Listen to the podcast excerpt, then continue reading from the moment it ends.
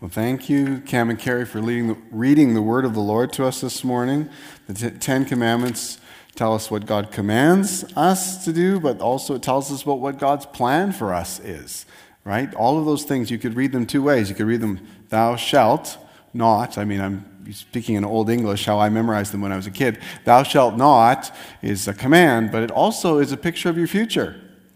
If you obey God, if you listen to Him, uh, wouldn't it be exciting to say, these things are not going to be a part of my life as I go forward? And uh, that's incredible that we have a written record of God's plan for us and his expectations of us. That's wild. Well, happy Thanksgiving, everybody. How are, yeah, thank you. Uh, quick survey How many of you have already eaten some turkey with your family? All right, great. How many of you still hope to eat some turkey with your family? How many of you are just hoping not to be a turkey with your family? okay, some honest ones.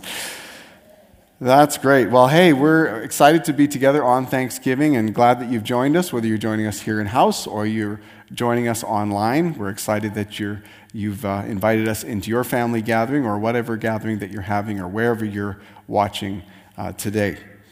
I want to quickly do a review of the last three weeks and if you're just visiting with us today, then uh, this will be helpful to let you know that we've been on a journey we are calling Believe. We're looking at the most common beliefs that Christians have that, and the actions that come out of them and the virtues that begin to appear in their life if these beliefs and actions turn into.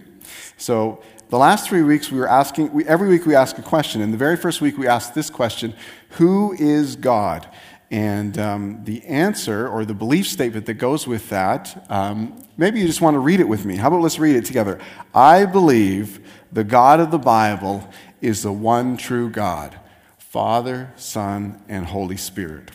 And there's a scripture that goes with that 2 Corinthians 13 14. May the grace of the Lord Jesus Christ and the love of God and the fellowship of the Holy Spirit be with you all. So it's not just something to believe, but it's something to experience all of this interaction with God. Then the second week, we asked the question Does God care about me? And then, if you read the statement with me together, this is the response I believe God is involved in and cares about my daily life. Here's a verse I lift my eyes up to the mountains. Where does my help come from? My help comes from the Lord, the maker of heaven and earth. Psalm 121, 1 to 2. And so we learned about that, that God is not just God with a capital G, but He's also a personal God. He wants to interact with you and me. The third week we asked, How do I have a relationship with God? And let's read the answer together. I believe a person comes into right relationship with God by God's grace through faith in Jesus Christ. And Ephesians 2 8 to 9 says, For it is by grace you've been saved through faith and this is not from yourselves. It is the gift of God, not by works, so that no one can boast. Now, this week, uh, we're going to take our next step in this believe journey. But in order to do that, I want to do a fun quiz with you. And uh, you'll see that all the questions are about the same thing. So, normally we do a survey to find out what you believe. Today, we're just going to do something a little different and have a, a quiz, which is also a contest. So, if you want to go to Kahoot, Kahoot, K A H O O T dot I T, then you can play along, whether you're watching at home or whether you're here in the building uh, with us, you can play along. So go to kahoot.it, and the number for our game is 839 485 4. So that number again is 8. Oh, I said it wrong. 893. Here's the right way 893 4854. Once, once more to make sure you get it the right way. 893 4854. And if you put that into the website or into your Kahoot app, then you will be logged in, and it seems like we've already got lots and lots of people already logging in. That's pretty exciting. So, I'll tell you how to win this. If you get the answers right and you answer quick, those are the two ways to win. Getting them right gets you most of the points, but about half of the points are really for being quick. And so, if you're quick and smart, uh, you can actually win this today. And so, this will be a fun thing. And all the questions are about the fourth week of our belief series, which centers in on the topic of the Bible. So I think we're probably got enough names in there to get started. Hopefully, you've been able to log in wherever you are. So let's get started. Here we go. So, our first question is there are 66 books in the Bible. How many are in the Old Testament? How many are in the Old Testament and how many are from the New Testament? So, different options. Uh, the red triangle is 44 Old Testament books and 22 New Testament books. Then the blue diamond is 33 Old Testament and 33 New Testament. And then the yellow triangle is 46 Old Testament and 20 New Testament. And you guys have answered already. I didn't even get to all the answers. But look at you guys. And most of you picked the green square, which was 39 Old Testament, 27 New Testament, and that is the right answer. So let's see who got it right and who got it quickest. I'm very curious to see who's going to be at the top of our leaderboard. Fearless Duck.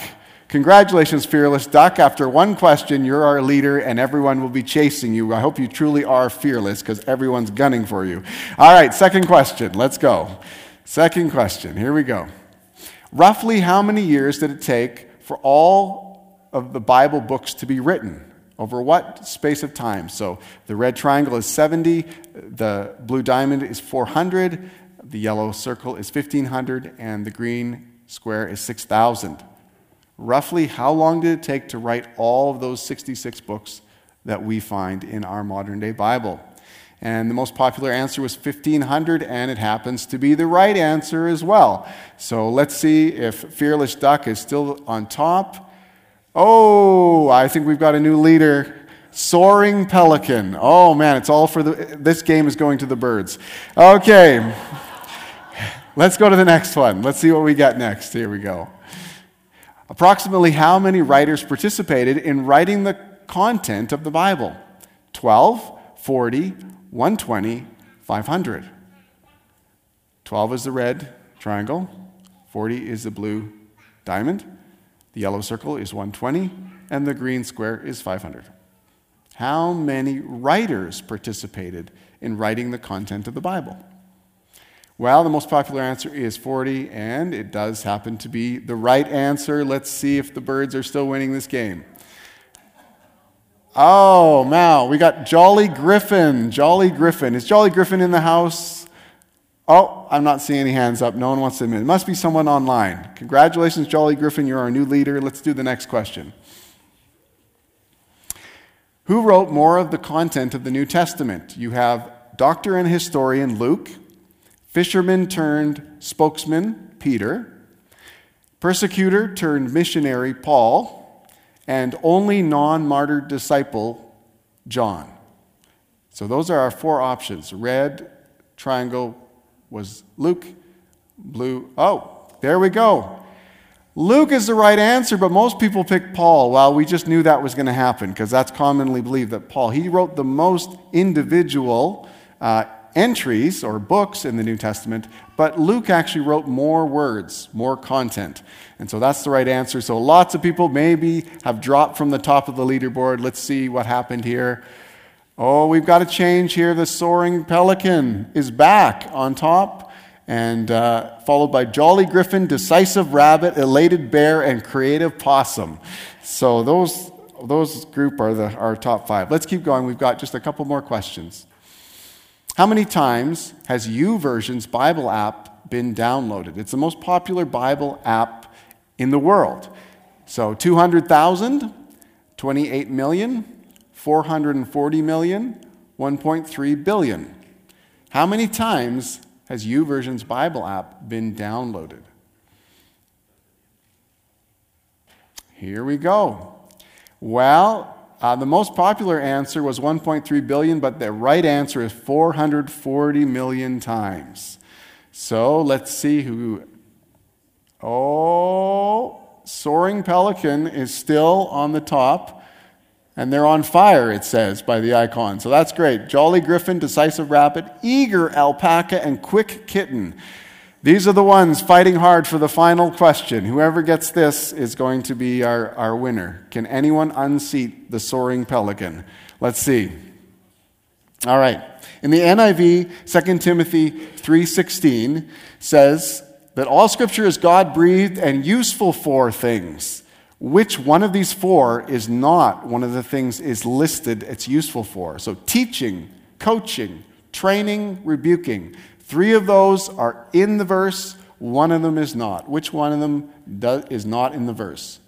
Teaching, coaching, Wow, coaching was the one most likely picked. It's also the right answer, so we'll see who ends up with the win here. And bronze medal goes to Decisive Rabbit. And silver goes to Jolly Griffin. And gold goes to Soaring Pelican. All right. Is Soaring Pelican in the house? Did I already ask this? No, they're playing from home, I think. All right. Good for you. Well, that last bit about the verse is our key verse for the week. So let's just read it. 2 Timothy 3:16 and 17. All scripture is God-breathed and useful for teaching, rebuking, correcting, and training in righteousness, so that the servant of God may be thoroughly equipped for every good work. So, no coaching listed in there, but actually, a lot of what's in here, you, almost could say, is coaching. Do you want to be equipped for every good work? I know I do. In my walk with God, I want to be equipped. And it's telling us exactly what we need for that. We need the Bible. So, this week's question and belief statement are these How do I know God and His will for my life? How do I know God? And how do I know his will for my life? Well, he's revealed it. Now, there's different ways God's revealed himself. I mean, he's revealed himself through creation. There's a revelation that happens through our conscience that tells us about right and wrong. But the most specific revelation, those are general revelations, but most specific revelation is through his word, the Bible. He's given us his word so that we can know him and his will for my life. Here's the belief statement. Would you read it with me? I believe the Bible is the inspired Word of God that guides my beliefs and actions. So, when we come to a belief statement like this, I mean, you all read it. Maybe, maybe you believe it, maybe you don't believe it. We didn't ask that this morning, but I think sometimes people think that Christian beliefs are just sort of pulled out of thin air. Like they're just this great big leap of faith, not based on anything. And I want to say that there is always, Christian belief requires faith. That's true. But it is not simply a leap of faith, it's undergirded by reason and evidence that's substantial. And I liked how uh, Pastor Kurt said it, uh, probably about half a year, he said this in one of our teaching times. He said that we run up the ramp of reason and then take a leap of faith. I love it. So, I want to talk a little bit about the reason side of why you would consider believing that the Bible is inspired word of God that guides your belief and action. Because maybe you don't believe that today. Let me give you some reasons why you might consider believing that or coming to that conclusion. So, let's talk about some evidence. The first one I'd like to just quickly, briefly talk about is history and, and archaeology.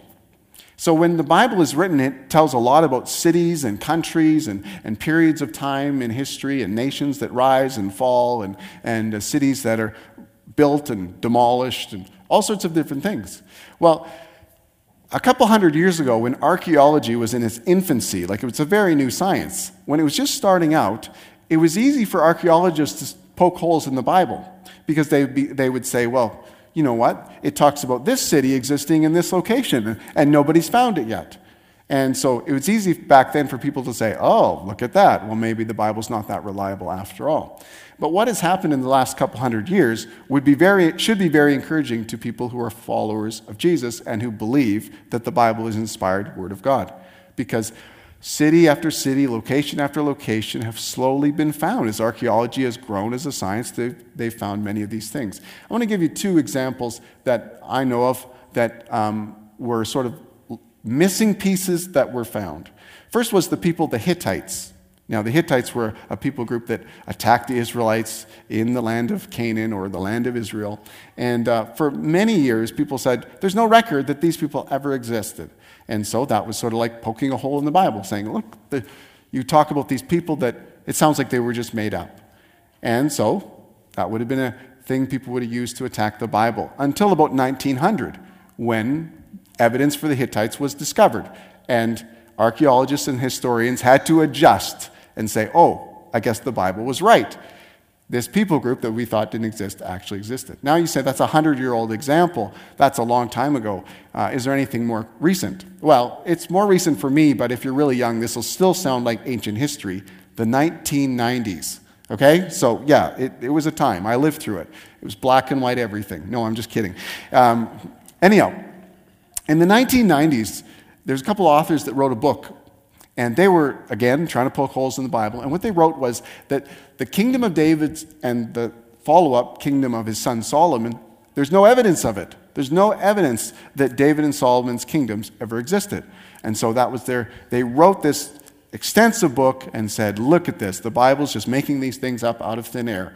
And after that book was written, unfortunately, it was only a, unfortunately for the authors, The Bible never became, that book never became very popular because soon after that, the discovery of artifacts from King David's kingdom was found. And initially there was some debate.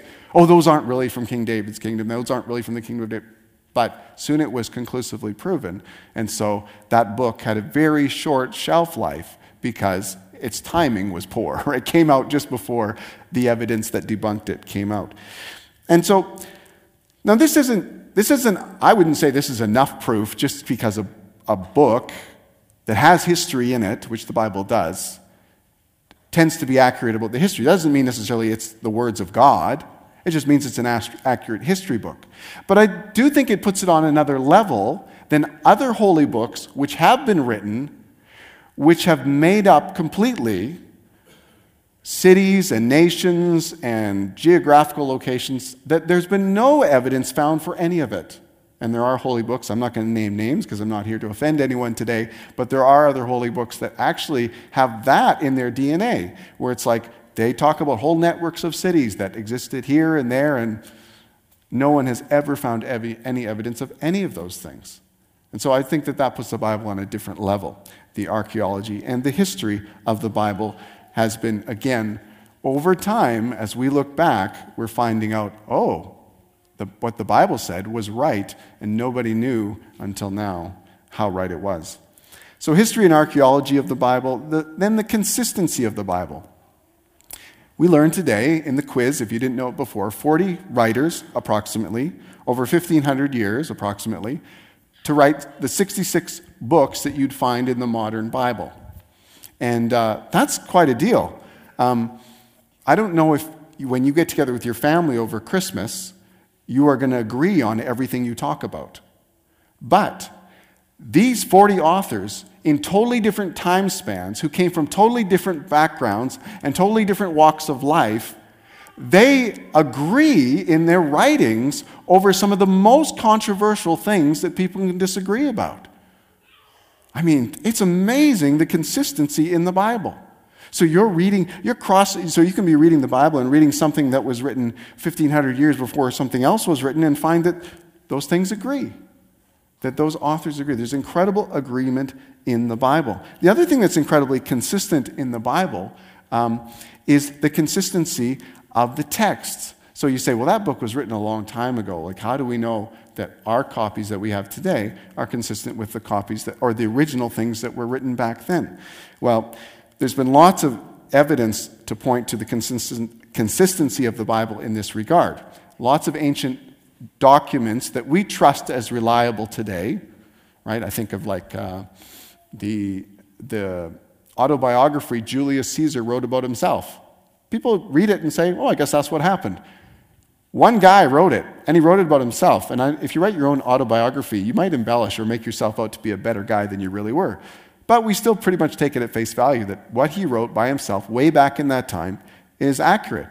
And we, and we, we go with that. Uh, there's other ones that have much better substantial um, evidence around it than Julius Caesar's work. Like take Homer's The Iliad. That's like it's sort of like the cream of the crop of ancient manuscripts, basically. I think there's 500 copies of ancient manuscripts. Now, the first one wasn't written for 500 years after the original, but still, there's, there's a lot of, when you've got a lot of different manuscripts, what it helps you to do is triangulate what the original one said, right? So if uh, we wrote an account of Thanksgiving 2020 and all of us wrote accounts, it would weed out the lies. So if everyone said, yesterday was a nice sunny day, but there was two accounts that said there was a blizzard. Over time, when people collected all those manuscripts, they'd say, these two outliers who said it was a blizzard must be wrong because everyone else said it was a nice sunny day, right? So that's how it works with manuscripts. The more manuscripts you have, the more you fact check all the manuscripts and you come up with a, a really accurate copy. And so um, Homer's Iliad had 500 manuscripts, which is a lot for an ancient text. How many does the Bible have? About 24,000. So it's, we can be really confident that what was originally written has been preserved, and that what we read today is, is, is a very accurate copy of what was the original. I think it's a bit of a miracle that that was all preserved. One of the neat miracle stories, I think, along the way, or neat maybe uh, evidence stories along the way, was the finding of the Dead Sea Scrolls. So it was found. Um, and it, it, was found hundreds of years after these written in these caves in the area of Qumran, or whatever, however you say it. Um, a shepherd boy found these scrolls in jars, and, and all these manuscripts were pulled out, written hundreds of years ago, and then they compared them to the current manuscripts that they had. And they were things like Old Testament books, like the book of Isaiah, and a whole bunch of other things. And they pulled it out and go, went, wow, these things match. Hundreds of years later. So some people think when it comes to the Bible, it was just sort of like, you know, the telephone game where I say something and then you say it in another ear, another ear, and in 10 ears down the road is a totally different message. The remarkable thing about the Bible is the consistency of what's written later with what was written for, in the former days. Hundreds of years later, exactly, uh, you know, they could come back and say, these are the same. This is amazing. All right. The third one I would say is prophecies, the evidence of prophecies. Um, there's a few different ways in which this is a big deal. I mentioned that Isaiah uh, was one of the books in the Dead Sea Scrolls.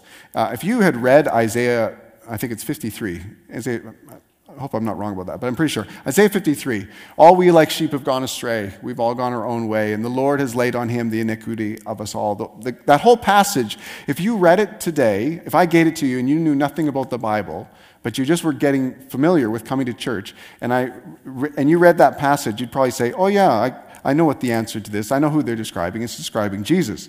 And then I would have to tell you that that was written before Jesus was born. That's what prophecy is. Well, it's not the only thing it is, but it's, it's a foretelling. It can be a foretelling of the future. So, written hundreds of years before Jesus was born, in the book of Isaiah is this telling of Jesus, but it just seems like something out of time because you're like, well, this seems like it's, spell, it's telling very clearly who Jesus was and what he did. How could this be possible? Well, the Bible has many examples of that. In fact, there's 300 some prophecies about Jesus written in the Old Testament that Jesus fulfilled. And many authors have written about the odds of that, that they're astronomical. Like you, it wasn't just that there's enough, the odds of that are not in the population of the world, there's not enough within the population of the world to actually fulfill the odds of fulfilling all those prophecies. Because some of them are very detailed. You have things of where he was born, his ancestry, uh, how he would die specifically, um, and uh, even like, you know, how his, what would happen to his clothes that were stripped off him when he was killed and where he was buried. And it, it just, but 300 of these different prophecies that describe his life. To fulfill that, one author had said it would take thousands and thousands of worlds, of earths, with billions and billions of people in them to finally get the kind of odds you'd need for someone to fulfill that prophecy once, those, all those prophecies once. So it's really quite remarkable, uh, the role of prophecy. And there's lots of other prophecies about cities that were destroyed, two that come to mind that were quite remarkably accurate in how they described them were the city of Tyre, how it was destroyed, and the city of Babylon, how it was destroyed and not rebuilt. And so those are, again, prophecies. Uh, and then Daniel. The book of Daniel's got some interesting prophecies, and our pastor, Chris, one of our pastors, Chris Drinnen, uh, took us through that about half a year ago, just walking through how if you had read the book of Daniel, you would have thought it was telling in it was it was looking back to say, here are the different empires of the world. You know, Babylon and Persia and Rome, etc. Except for it was written before those empires came to be.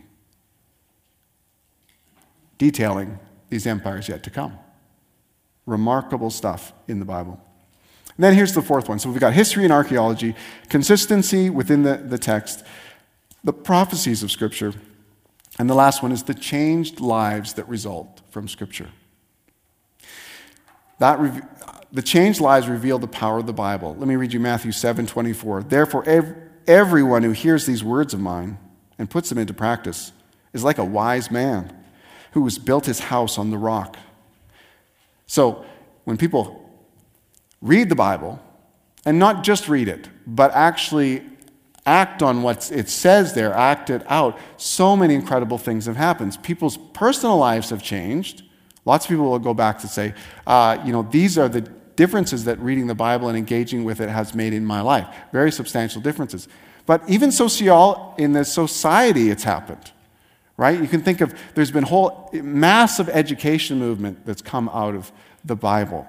Uh, in fact, even today, there's people who are translating the Bible into languages of illiterate tribes across the world. And it usually is the beginning of the path for them to grow in literacy and, to, and development and civilization. Um, but there's been huge movements in education that have come out of the Bible. There's been huge um, movements in health, like hospitals and building hospitals. Uh, how many hospitals are, have saint something on the front of them? Uh, it's because they came out of people who had faith rooted in the teachings of the Bible. Um, the women's suffrage movement had, had great influences from people who read what the Bible said and then walked out the details of it. Uh, the ending of slavery, especially my favorite one is William Wilberforce, the whole story. If you ever can find the movie Amazing Grace, it's a few years old now, but it's a really cool movie where it just chronicles how here was a man of faith who faced enormous resistant, resistance in the British Parliament to the abolition of slavery. But he persevered and persevered and persevered, and eventually they won the day. And the British Empire ended slavery much sooner than the, American, uh, than the Americas did um, because of the efforts of people who saw what was in the book and put it into practice. Changed lives and changed societies. So the Bible's not just a good book. Some people say, oh, it's the good book, but it's a guidebook. It gives direction for people's lives and for society as well. So uh, that's all I'm going to do to build the ramp of reason for you. Now let's talk about the leap of faith.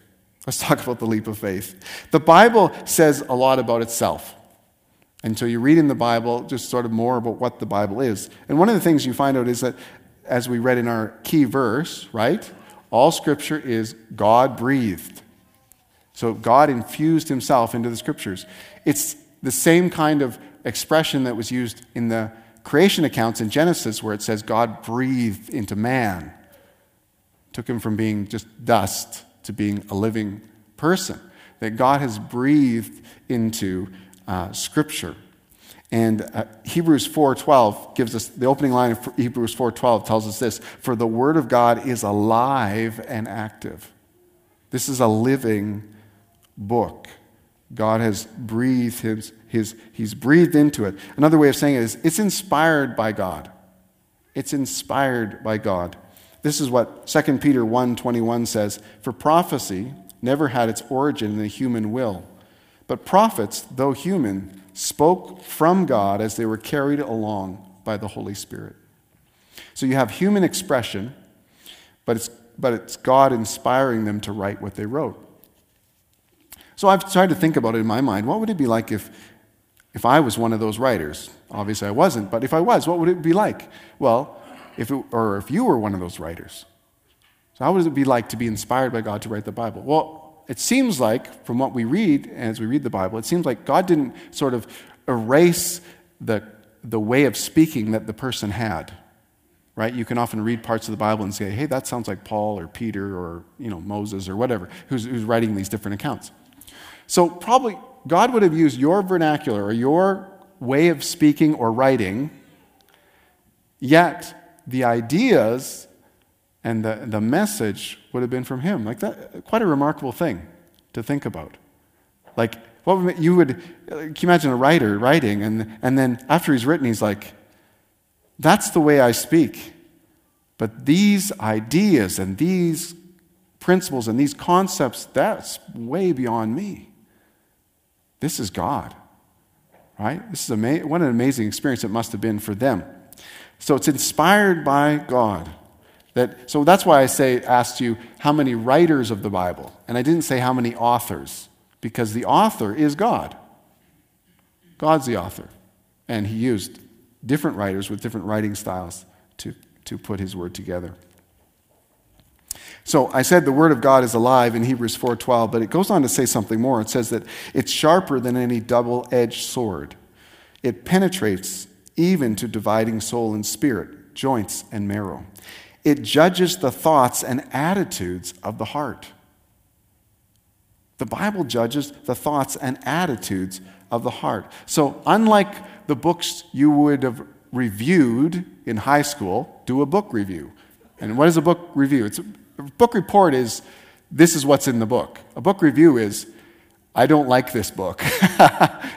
or I love it, it's my new favorite, whatever. You know, you re- a review is different.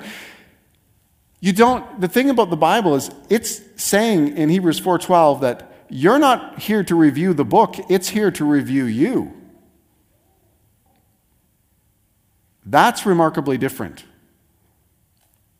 Like you give me a book and, and say, it's great, it's the best book ever, read it, and I read it and go, eh, not so much. I thought it was sort of lame, you know. I'm just giving it my review. But when I come to the Bible, it's me who's being reviewed. It's the attitudes, as Hebrews 12, uh, 4.12 uh, says, it's, uh, it judges the thoughts and attitudes of my heart. And that's very different. It's not just any book. Which this leads us to the next statement. We said it was inspired by God, but it's also authoritative for life.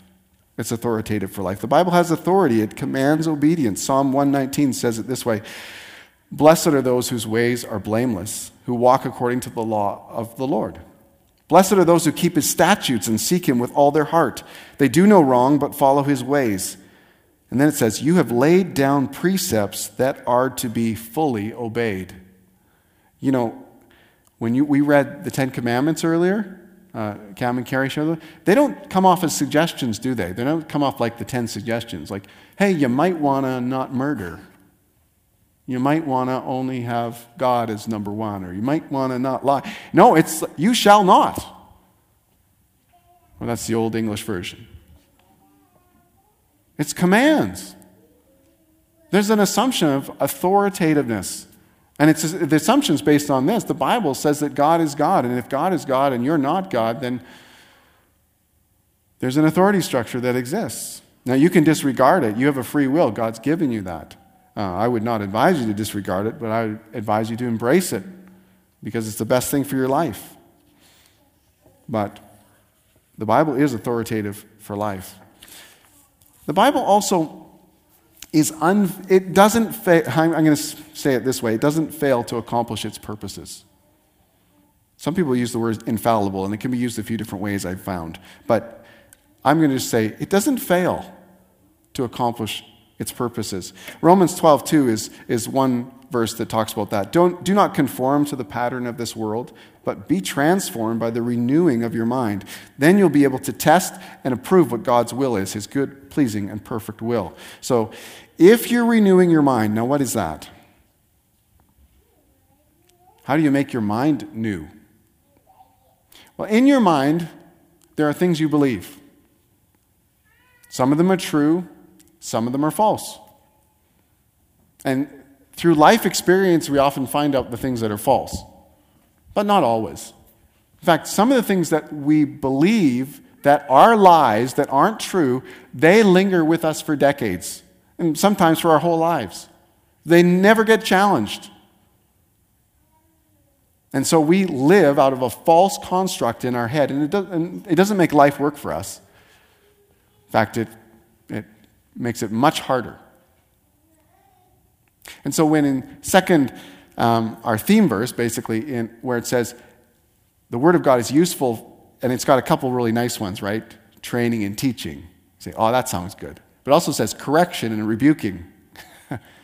when you read the Bible, sometimes it's telling you the truth that counteracts a lie that you already believe. And so if you take the, the, lie that you've believed and replace it with the truth that you're receiving from the Bible, that's renewing your mind, making your mind new. And it's quite a process. It can be quite a process. Sometimes those, those lies are so deep seated within us, we need to repeat again and again to ourselves, read it again, understand it again, that this is what God says is true about me. This is what God says is true about him. This is what God says is true about the world. This is what God says about my future or my past or, or my sin or my, my failings. This is what God says. And that's renewing your mind. It's taking those old thoughts captive and saying, no, no, no, no, no, you're not going to dominate, you're not going to dictate, and receiving what God says about us and say, I'm going to embrace this, and I'm going to repeat this, and I'm going to let this soak deep into me. And there's a promise that comes with it incredible promise about the effectiveness of God's will. When you're transformed by the renewing of your mind, in, as it says in Romans 12 2, then you'll be able to test and approve what God's will is. So if you want to know what God's will is, if you want to know more about that, you'll be able to do that and know that better as your mind is renewed. Here's the final thing I guess I'll sum up the other three real quick. So it's inspired by God, it's authoritative for life, it doesn't fail to accomplish its purposes, but finally, it helps you meet Jesus. The Bible helps you meet Jesus. You know, Jesus is the interpretive key to the whole book.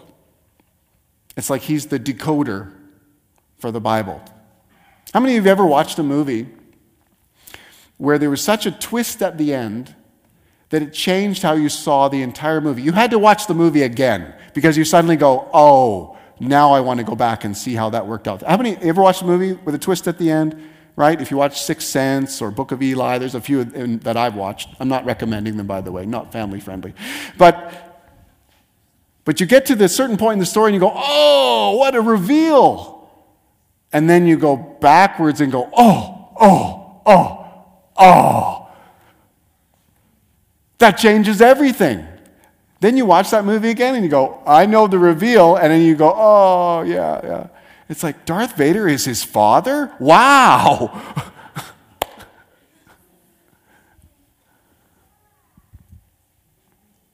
That's what Jesus is in the Bible. That's what Jesus is in the Bible. You have this huge, the bigger part of the Bible, 39 books, and it's, it's much bigger, is the Old Testament, written before Jesus is born.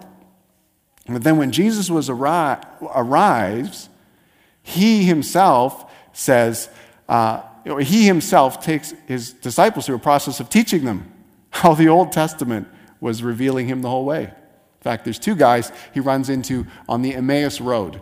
It's, that's a, they're walking, and it was after Jesus had been crucified, and they didn't know he'd risen from the dead. So Jesus, risen from the dead, comes along. They don't know it's him. He's chatting with them, and through the process of spending time with them, he explains to them how where he was revealed in all the whole Old Testament. I mean, that would be the one Bible class we all wish we could have been in. Jesus revealing every single place where he showed up in the Old Testament. Credible. The point of the Bible is not just for you to get Bible knowledge or, or you know, be as smart as, what was that, something pelican, soaring pelican. Not just to be really understanding the trivia of the Bible. The goal of the Bible is to meet Jesus and be transformed in meeting Jesus. And so that's what it does. It helps us to meet Jesus. And John, one of Jesus' most, his closest, one of his closest disciples, he wrote this. John 20, 30, 31. Jesus performed many other signs in the presence of his disciples, which are not recorded in this book. But these, but these, the ones that are recorded, these are written that you may believe that Jesus is the Messiah, the Son of God, and that by believing you may have life in his name. So, this is all written so that you can come to trust in Jesus. So, maybe before that, you trust in yourself, you trust in others that are very likely to fail you or have a high probability of doing that. You come to believe in Jesus. He's the only, really, He's the only one you can believe in for your life now and for your life to come, for eternity. And then it says that by believing you may have life in His name. That was God's intention for us, that we'd have life, have it to the full, now and forever. And that's the goal of the Bible, is to encounter Jesus. I, li- I like how in John 1 1, they call Jesus the Word. So Jesus is the living Word. And in the God breathed living Word of the text, we meet the living Word, Jesus. What are the outcomes of engaging the Bible. There's two that I want to talk about. Now, if you have been with us in this series, you know I've talked about reverse engineering your faith. So you, tar- so you start with finding out there are some things the Bible describes as outcomes of walking with God, and you're not seeing them show up like they should in your life. So that might be disappointing. So the, the most common measurement we're using is the fruit of the Spirit. So here's the outcome or the fruit of the Spirit of God being active in your life love, joy, peace, patience, kindness, goodness, gentleness, faithfulness, self control. I usually miss one. Anyhow, there's a bunch. And so, you, so we've had people do an online assessment or even go to the, where they self assess themselves and say, Are these things showing up in my life? Or even ask other people to do an assessment. I asked one of my coworkers, my wife, and my teenage son to each do an assessment.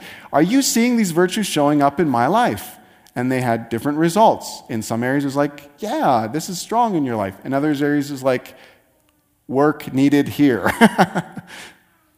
So then, what do you do with that? How do you reverse engineer from that? Well, we've been trying to tell you every, every now and again wh- how these things go backwards. Let me tell you two. Two biggies that come out of engaging the Bible. Two biggies. Um, if you believe the Bible is the Word of God and has the right to sort of dictate your life and practice, um, and you're engaging the Bible, two things that'll come out of. it. First one's humility, right? If God is God, then you're not God. And the Bible is going to tell you that again and again and again. So, humility will be something that you'll, you'll gain from your interaction with the Bible. So, as, again, approaching the Bible correctly, not that you're reading it, but that it's reading you. Not that you're measuring it or reviewing it, it's measuring and reviewing you. It'll bring a humility to your life if you engage the Bible regularly and are reminded that you're not the center of the world and it's not all about you. Actually, the center of all things is God. And uh, that's one of the outcomes. If you lack humility, read the Bible, engage with the Bible. Here's the other big one self control. If you lack self control, if you find it very hard in your life to resist certain temptations in your life, one of the key helps in that area is engagement with the Word of God. And the example that I will use, and if you're in a life group, you'll run into this when you do your study together, is the example of how Jesus resists, resisted temptation. We're told in Scripture that Jesus was tempted just like you and I were, but didn't sin. And then we read the story of the temptation of Jesus in the desert, and he was tempted by pleasure and pride and power the same kind of stuff you and I are tempted by, and he resisted them. How did he win? Well, he kept responding by saying, It is written. It is written. So when the temptation came, he fought the temptation with the Bible. So you sort of see how Jesus held the Bible itself in high regard. And he used it as a spiritual weapon in his own battle. You think, well, Jesus, he wouldn't need to use the Bible in a battle, but he did. He did. He kept saying, It is written, it is written, it is written, quoting the Old Testament and winning the battle against temptation. And that's the same for our lives, too. So, let's say you find out there's a virtue missing in your life. And you can trace it back to, well, this virtue comes out of these beliefs and these practices. Well, so I've done that. I've done the assessment, found out some weak areas in my life, grabbed my believe book, start marking the chapters where I can grow the most, and read those. I'm going to read the whole thing. But I'm really going to read those because you know what I'm looking for? I'm looking for a weapon to use in a spiritual battle just like Jesus had. I'm looking for like a line or a verse or something that'll stand out to me that I can repeat to myself when I'm in the thick of temptation, when I'm in the, the heat of the battle. I want to be armed. And that's what our theme verse says it'll do.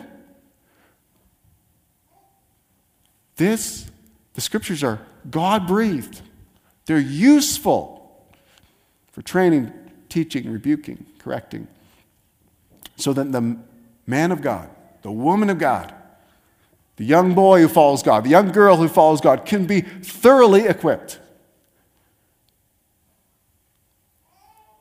Do you want to be equipped? Do you want to be armed? You got to have the Word of God. And that's what I'm looking for. I am looking, this year for me, this believe journey for me, is adding to my equipping, adding to my armament. I want to discover the weapons that Scripture gives me to fight spiritual battles. I have some. I've experienced how Scripture has helped me in some of my temptations, some of my battles, and has helped renew my mind. So some temptations have become diminished in my life. They don't, they're not as strong a pull anymore because of the Word of God. But there's, there's work to be done. Believe me, I read the reviews. There's work to be done. But I'm going to get armed because I want to be equipped. And I think, and God wants to equip you too. So let's, let's go for it together. So if you believe the words of the, of the Bible are words from God, there's a few other things that come with that. If I say, I believe the words of the Bible are words from God, then you're probably also going to believe the Bible is relevant to address the needs of your life in this time. There's a reason why the Bible has been the top selling book for centuries and centuries and centuries. It's the top selling book of all time, right? It's why Gutenberg invented the printing press to print the Bible, right? And it's the top seller. So if you read the New York Times, uh, you know, bestseller list, it doesn't list the Bible on there because how boring would it be for it to be at the top of the list forever, right? If you're in the New York Times, you're saying, well, we want to have the list change up, and it's always the Bible. Everybody keeps buying the Bible. Everybody wants the Bible. That's been the case. Why? Because it's always relevant. I don't know if Homer's Iliad is that relevant. I'm not sure. I'm not sure if reading uh, the autobiography of Julius Caesar is still relevant. But the Bible is always relevant in every generation. It'll be relevant in 20 years, and in 50 years, and in 100 years. If I'm driving in my hover car someday, it'll be relevant. It will always be relevant. And so that's one of the realities of the Bible. If it's from God, it's always going to be relevant. It's never going to be stale, dated. And also, if, if the words of the Bible are words from God, then I believe the Bible has decisive authority over what I say and do. So there's an obligation for me to study the Bible, to understand God's will for my life, because it has authority over what I say and do. And the final one is if I believe the words of the Bible are words from God, then I believe the Bible is absolutely true in matters of faith and morals, even when I don't like what it says. You know what I want to do? I want to do what everyone wants to do remake God in my image. But that isn't who God is. So every time I read a part of the Bible and it confronts me where I'm at, it confronts me in what I believe, it confronts me in what I want to do, which is make the whole world about me. Because that's sin, indwelling sin, that we're born with, that natural tendency that comes with the fall of Adam and that we all inherited. Every time I encounter that, when every time Scripture does correct me or does rebuke me, it's for my good. It's for the good of others as well. And I don't always like it. it's just like eating your vegetables.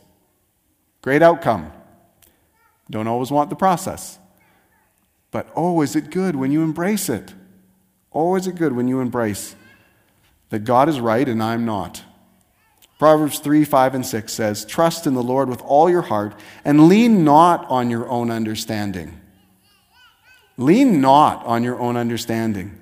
In all your ways, submit to him, and he will make your paths straight. You want straight paths? or do you want to go the long route through life?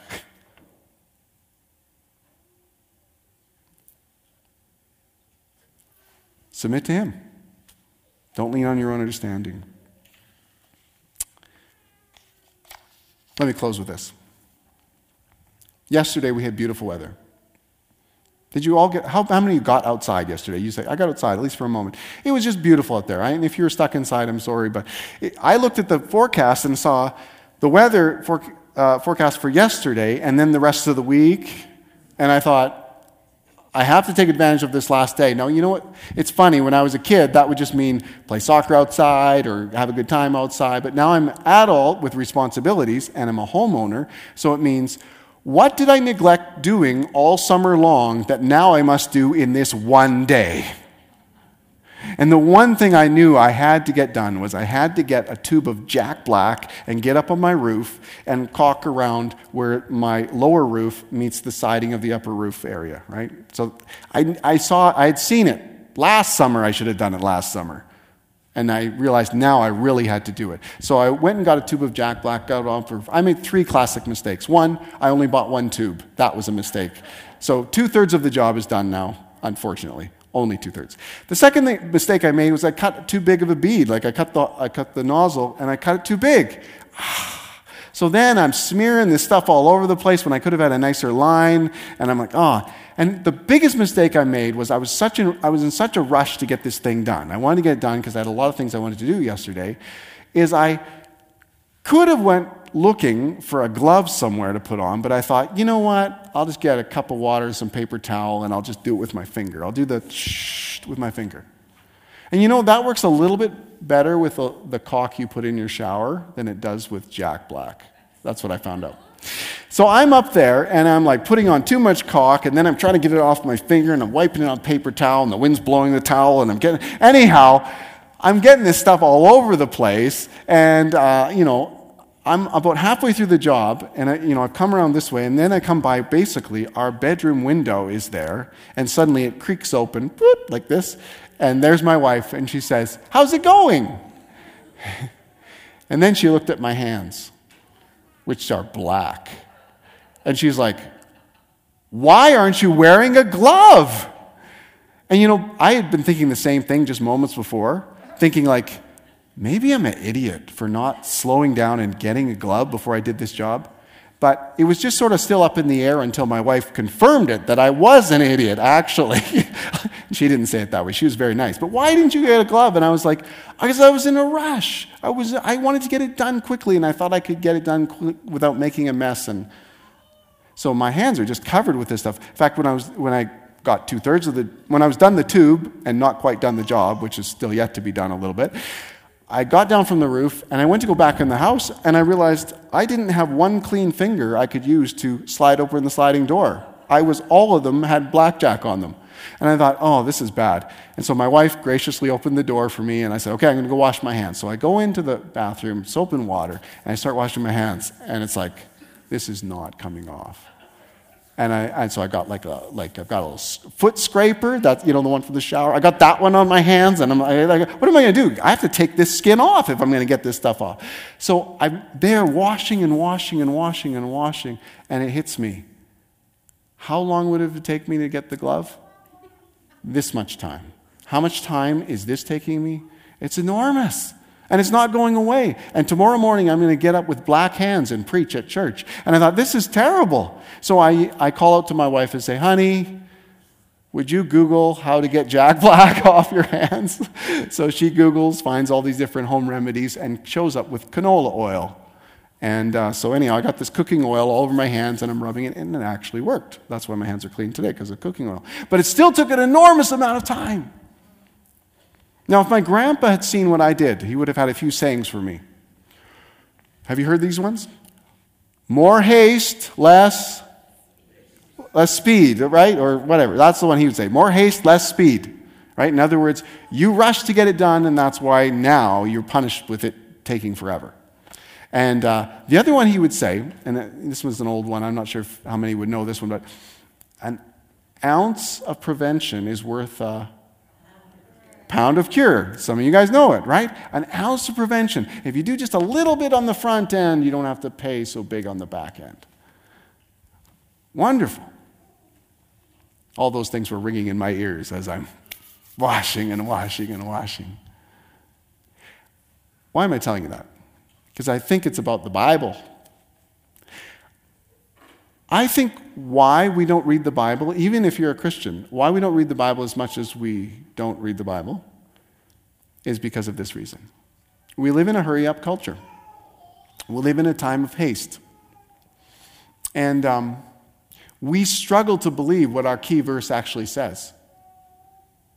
It says that the Bible is useful for teaching, training, correcting, rebuking, so that the person of God will be fully equipped. I think we struggle to believe that. And that's why I think we read the Bible little. Because does it really feel useful to you when you sit down to read the Bible? Or even when you think about maybe reading the Bible? Does it really feel like it would be useful? Like the Bible says it is? I think there's a belief disconnect inside of us. And it's because of our hurry up culture that causes us to not engage the Word of God because we don't really think it's useful. It's like a nice bonus. If you get all your work done, then maybe you can read the Bible, and whoever gets all their work done. I don't. So there's a belief disconnect.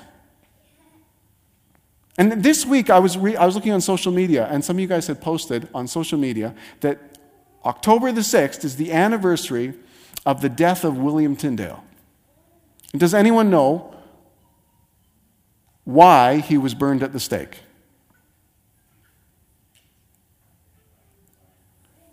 Translating the Bible into English.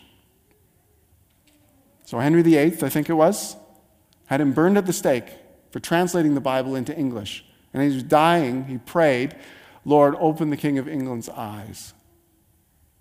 Now, I've read some of the story of William Tyndale. I find it fascinating. It, it, it's an incredible adventure. Here's a guy going against the law. At the time, it was thought that the common person can't have the Bible in their hands. They won't understand it, they'll mess it up. You got to have professionals, you got to have priests or, or leaders of churches who have enormous educations who will explain to the common man what the Bible was. And William Tyndale fought against that. In fact, there's a story where um, a whole bunch of sort of clergy or leaders in the church came to visit him at a house. And as he was engaging them, he was appalled at how little they knew the Bible. And in the discussion, I think it was with a particular, maybe a leader of the group, maybe a bishop or something like that, William Tyndale said in a bit of a hot mood, he said, If God allows me to live long enough to do what I think He's called me to do, by the time I am done, the plowboy will know more of the Bible than you do.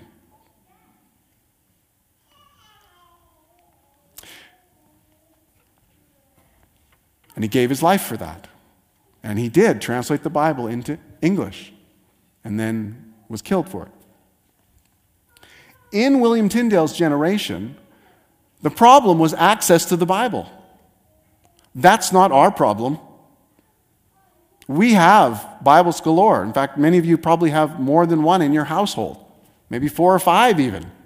So it's not an access problem, it's an appetite problem. And I think our hurry up culture is what's really taking us out in this area. Is that we're not reading the Bible because we don't believe our key verse of today. We don't believe it's useful. We don't believe it's going to be productive. But I think it's just like me with the Jack Black. I didn't think getting a glove was going to be the fastest way to get the job done, but then I paid for it on the back end. And that's what people are experiencing in their lives spiritually. They're not engaged with the Bible. You know what Dwight L. Moody said? He said, The Bible will keep you from sin, or sin will keep you from the Bible. And I think so many people have experienced that sort of Jack Black experience where they're like, what have I done? I should have invested in my life in reading the Word of God. that would empower me, that would equip me, that would arm me, so that I went into spiritual battle, I'd win instead of lose, so that I'd end up with clean hands instead of covered in goop.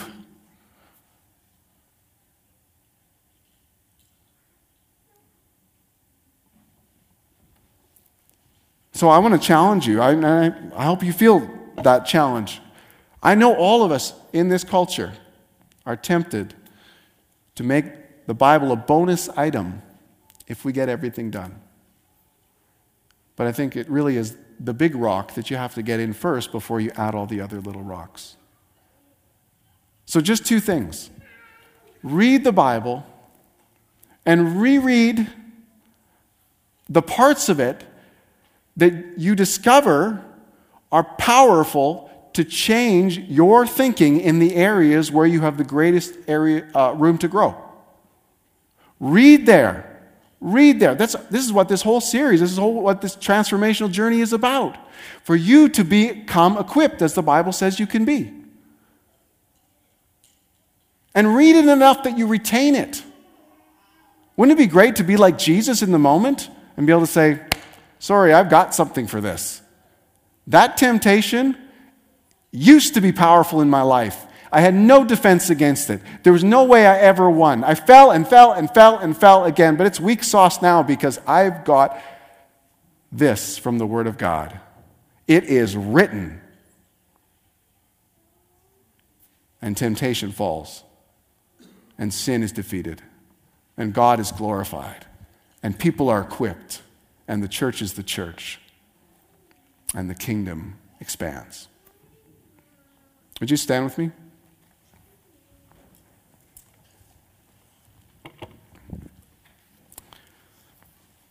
Lord, we come before you in, in confession today. We come before you in confession. We've had access to the Word of God. We didn't live in William Tyndale's scenario. We have access galore. And I think maybe our familiarity has bred contempt, or just we don't honor it. Maybe even we honor it. We think the Bible is a great thing, but there just isn't the engagement that's meant to transform us. And so we just appeal to you. First, we're sorry, Lord. I don't know how many are joining me in this moment of confession, but I'm sorry for the ways, in some ways, that I've disbelieved the potency of the Word of God.